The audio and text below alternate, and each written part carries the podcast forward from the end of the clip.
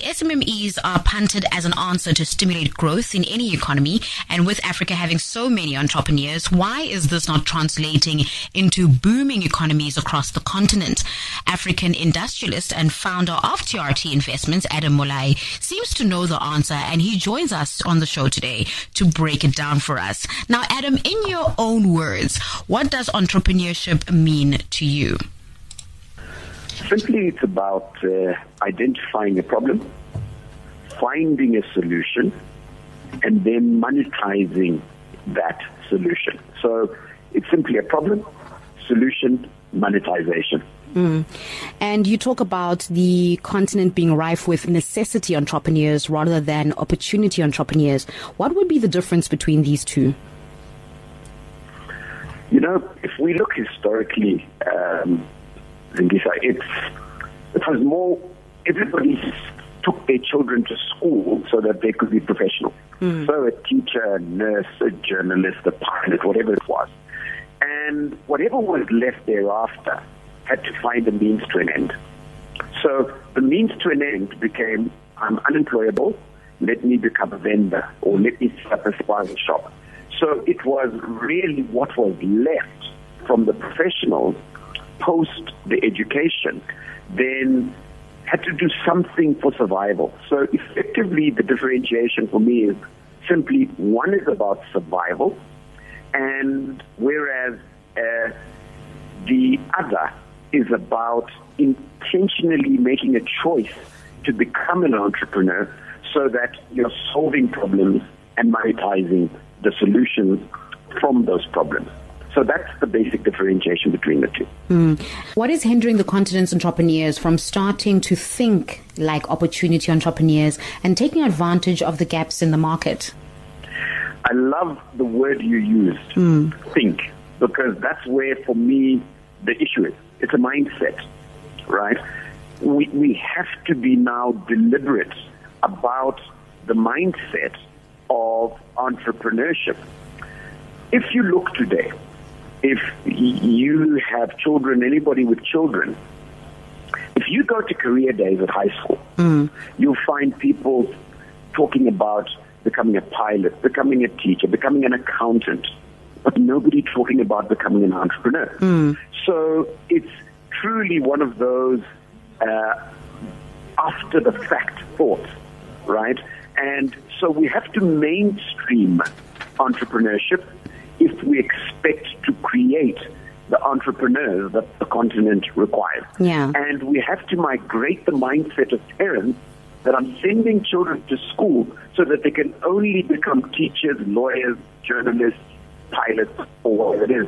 That entrepreneurship is actually also on the menu and is actually something that they're advocating their children to also consider as a profession. Mm. Adam, shifting the mindset is one thing, but we also then have to create an environment that is conducive for entrepreneurs to survive on the continent. So, what do we need to do in this regard? You know, I always start by saying we need to be clear on the role of the government, right? Mm. Government is not in the business of creating jobs and entrepreneurs and the business of creating jobs. So I would liken the role of government to the soil, right? Mm. And the plant.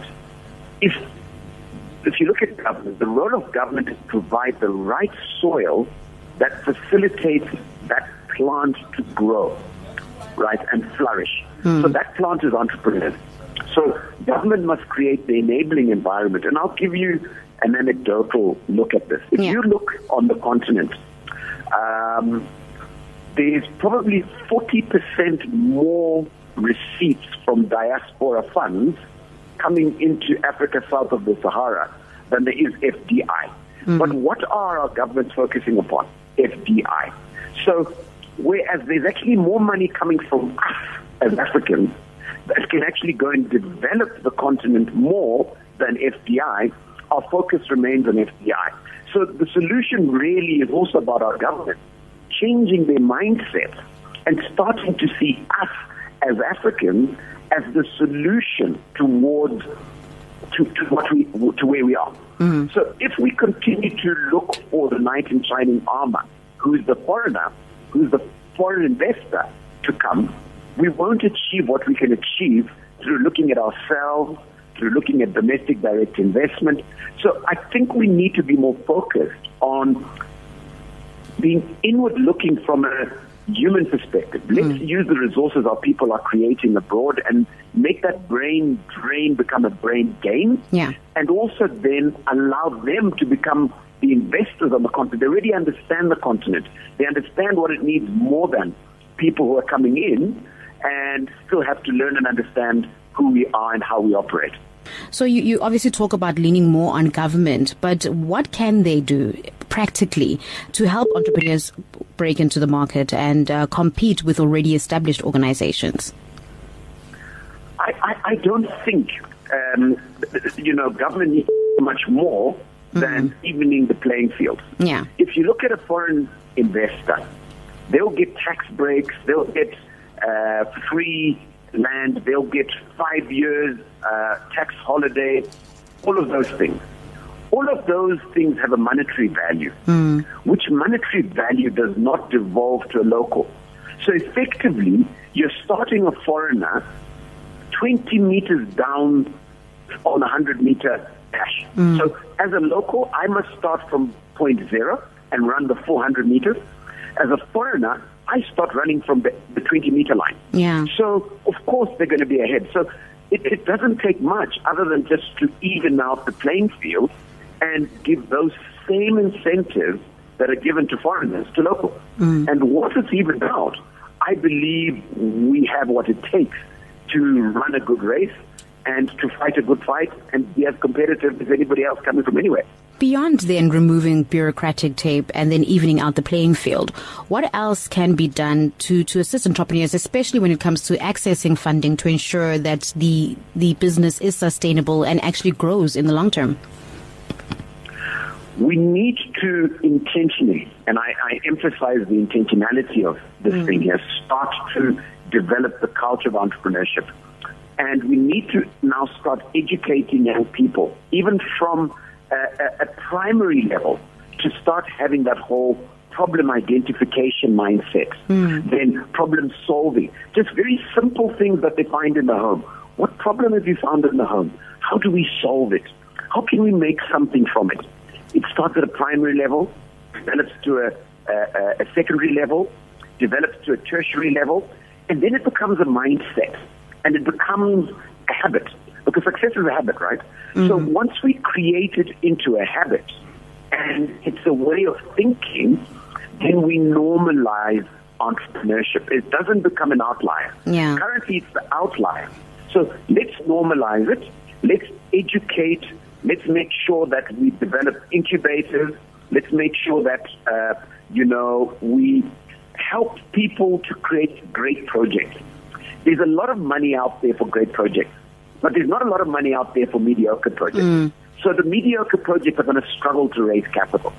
And yet the really great projects, there's a lot of money chasing them because a lot of participants want to get the upside from the great project. So that for me really comes to education, creating incubators, and making sure that we mentor and support uh, these entrepreneurs so that they can also learn from those who walk the road and get a few pointers and be able to be assisted to uh, grow faster up the curve. Mm. And interesting that you bring up incubators because it's the buzzword lately. Uh, but you also, in our conversation, you talk about the African entrepreneur not being the right kind that is needed right now. So, what would then make the ideal African entrepreneur incubator?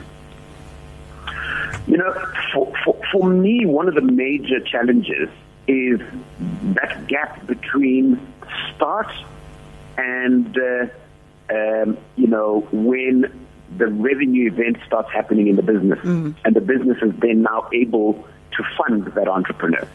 So if we're able to now, rather than uh, pay entrepreneurs for showing up by giving them funds just for wanting to become an entrepreneur, rather let's pay them for performance. Mm. So we say, right, we will assist you. Once you meet this milestone, that part of your loan becomes a grant. And the first six or nine months in which you're working before revenue, okay, we're going to provide a loan. That loan becomes a grant when you achieve those targets. And then you give them tax breaks for performance. So mm. once you achieved so many jobs that you've created, then you get a 1% tax discount. Once you get the next level of jobs on your milestone, you get another half a percent or another 1% tax, tax break.